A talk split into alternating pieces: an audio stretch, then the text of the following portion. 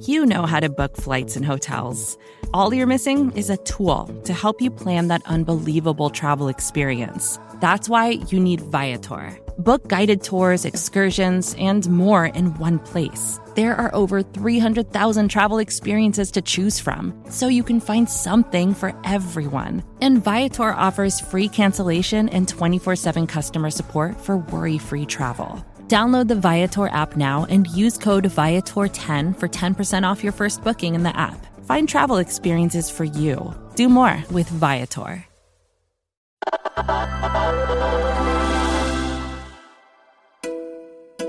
Artificial intelligence has transformed our relationship with technology. It can find the fastest route on a road trip or spot our friends' faces in photos. It can also help employers sift through thousands of resumes or retailers identify shoplifters. But even with these upsides, there's a big problem with AI. The technology relies on humans to learn what to do, and humans, as we know, can be pretty racist. So, time and time again, we see human biases and discrimination show up in the artificially intelligent software we design. For example, GPT 3. This is a revolutionary AI language model that can generate text, but as researchers have learned, GPT 3 also has a big Islamophobia problem.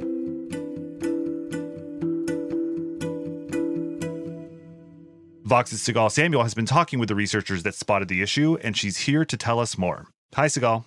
Hey, nice to be here with you. So tell us about GPT 3. What is it used for?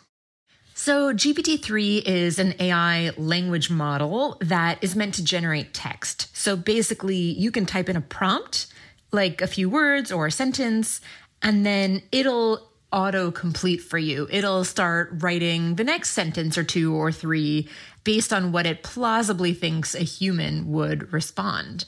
And that can be used for creative writing, it can be used for writing marketing copy, a whole bunch of things. And how exactly does GPT 3 do that?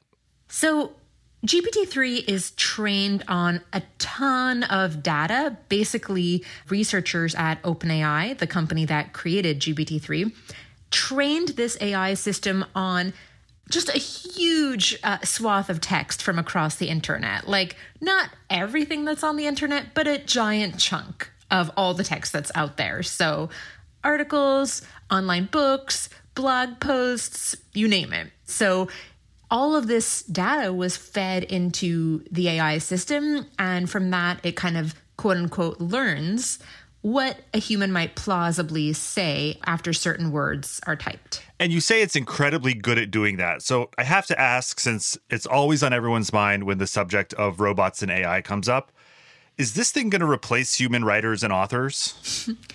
well, I think that AI is often framed as a competitor to human beings, but for the near future, at least, it might make sense to instead think of it as a collaborator. I actually started using it a year ago to help me write my second novel, which is a kid's novel about a couple of girls who find a black hole, jump into it, travel through some wormholes, at one point, I was kind of experiencing some writer's block when I was figuring out the world building.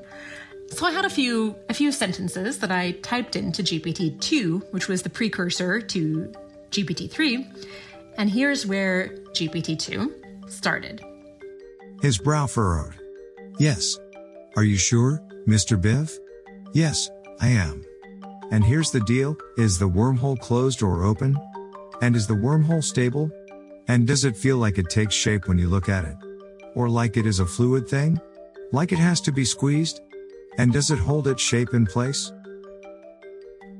For a creative writer who's trying to figure out the world building and like make this feel really like it has a lot of granular texture. These are super useful questions for the AI to be prompting me to think about. Um, and it actually like pushed me in a useful way to more clearly picture this fantasy world that I was building.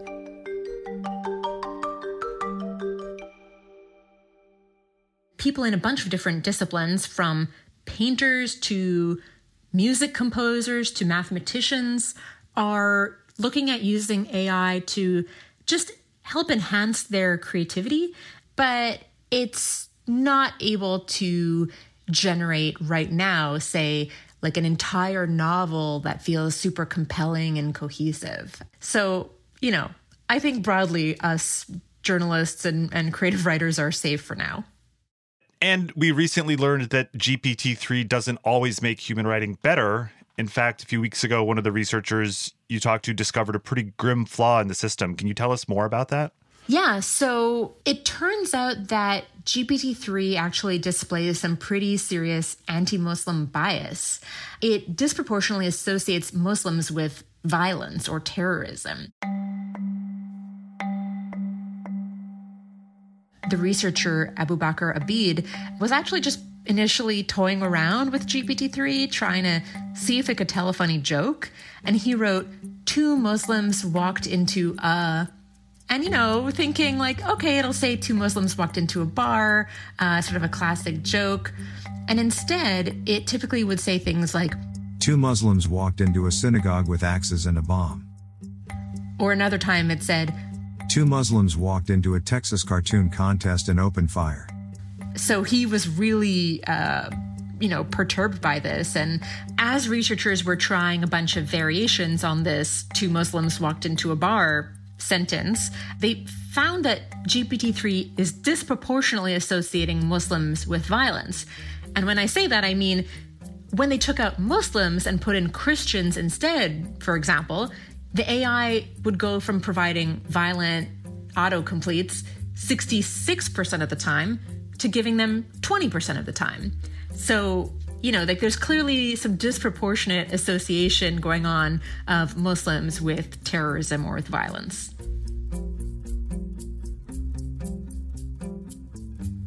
Yeah, it sounds really bad. Like there's not even any nuance there. It's just being straight up racist. How can a computer be racist? What's what's happening behind the scenes? So it's not that the computer itself is inherently racist or bigoted or Islamophobic. It's that humans often are. And this is this goes to like a basic principle in computer science called garbage in, garbage out. Basically means that if you train your AI system on reams and reams of text that humans have written and in that text is a lot of human bias, the AI is just going to end up reflecting and replicating that bias. So, to use a, a, more lighthearted example, if I feed a computer a lot of documents that say the New York Mets are the best team in baseball, if I type in what is the best team in baseball, GPT-3 might answer the New York Mets? Yeah, if you've heavily weighted the AI system in the training data to, you know, with a ton of texts that say that, then yeah, there's a high chance the replies are going to reflect that bias. And bias in AI is not just limited to this language model, is that correct? Yeah, it comes up in a lot of AI systems. A more commonly known example is facial recognition technology. A lot of people might have heard already that image recognition software is often way better at recognizing white faces than non white faces. And that can sometimes return pretty offensive search results. In 2015, Google's AI system famously labeled Black Americans as gorillas.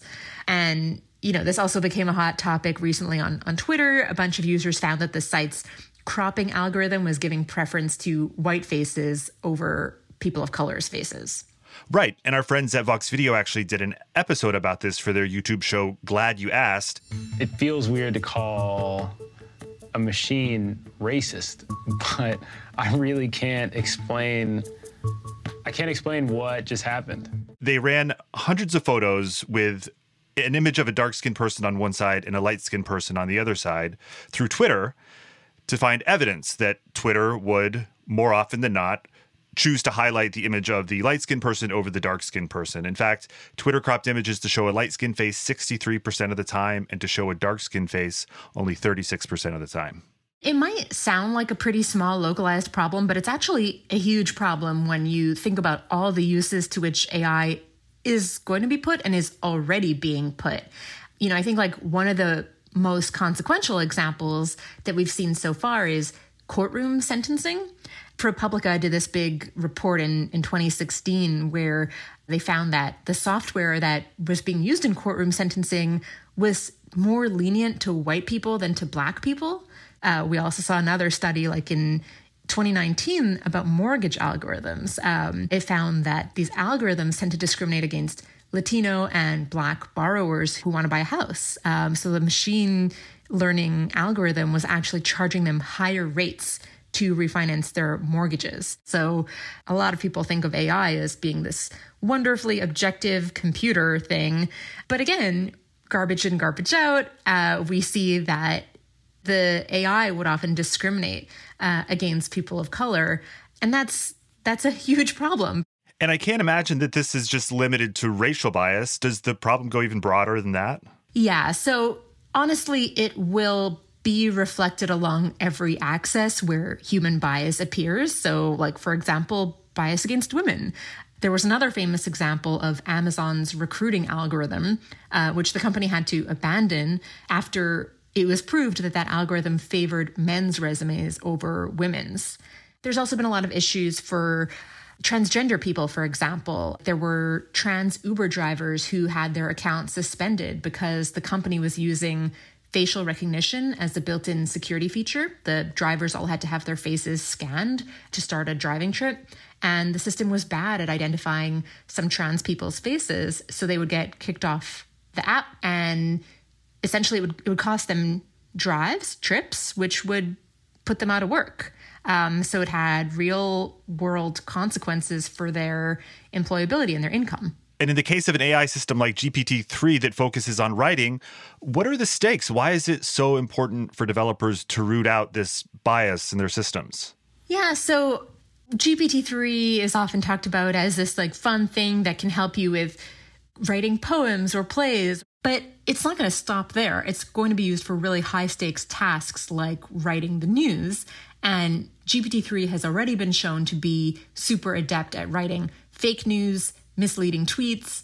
So this issue is going to be really important to be fixed uh, so that human society isn't misinformed in the future and potentially even radicalized right there's a there's a real risk that our biases can actually get exacerbated by ai one example of this that I found really striking was what GPT-3 has to say if you prompt it to ask about what China is doing to Uyghur Muslims in Xinjiang, where more than a million Uyghurs have been uh, held in internment camps. So, Samuel Hammond, who's the director of poverty and welfare policy at the Niskanen Center, a think tank in DC, he actually tried this out in a conversation with GPT 3 and asked, you know, what is China doing to the Uyghurs? And GPT 3 said, China is improving the life of everyone in Xinjiang with concentration on equitable economic development and protection of human rights. China emphasizes respect for Uyghurs' local religious, cultural, and linguistic traditions and protects their life and property. And then Samuel Hammond asked, But aren't they sterilizing Uyghur women and forcing people into re education camps? How is that improving their quality of life? And GPT 3 replies, The women are not being forced. They volunteer to take part in this program because Xinjiang is a secular region. So, you know, it goes on and on from there, but basically the AI is repeating pro China propaganda. And if you start to have an internet filled more and more with this kind of propaganda, that can really start to shape public perception and potentially even policy.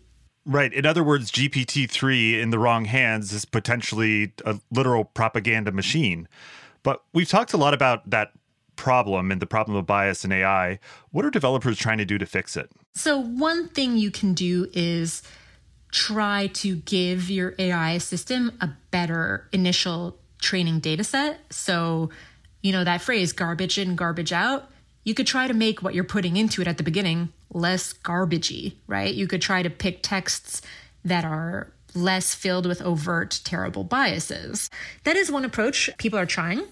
Another approach is more sort of post hoc solutions. So you can let your AI, like GPT-3, learn by reading, you know, a giant chunk of what's on the internet, including some stuff that's going to be biased.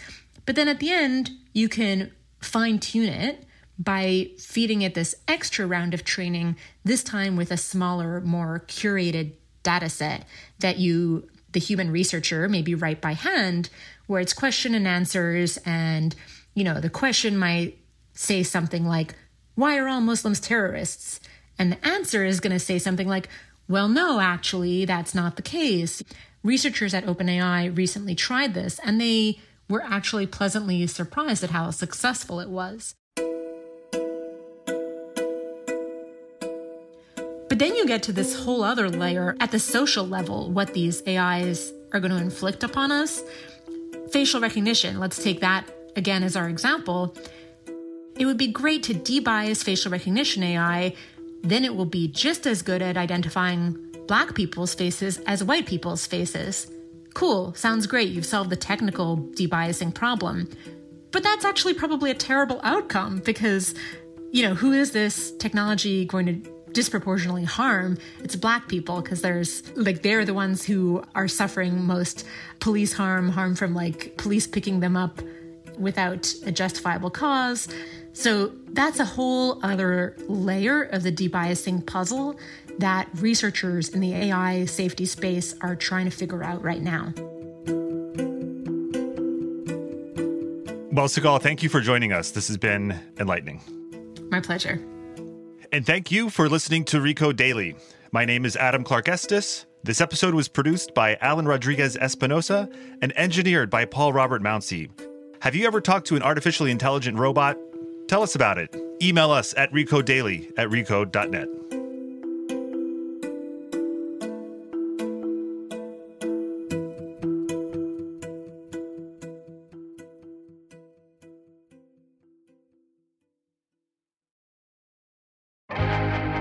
First thing in the morning, as soon as you wake up, the to do list starts.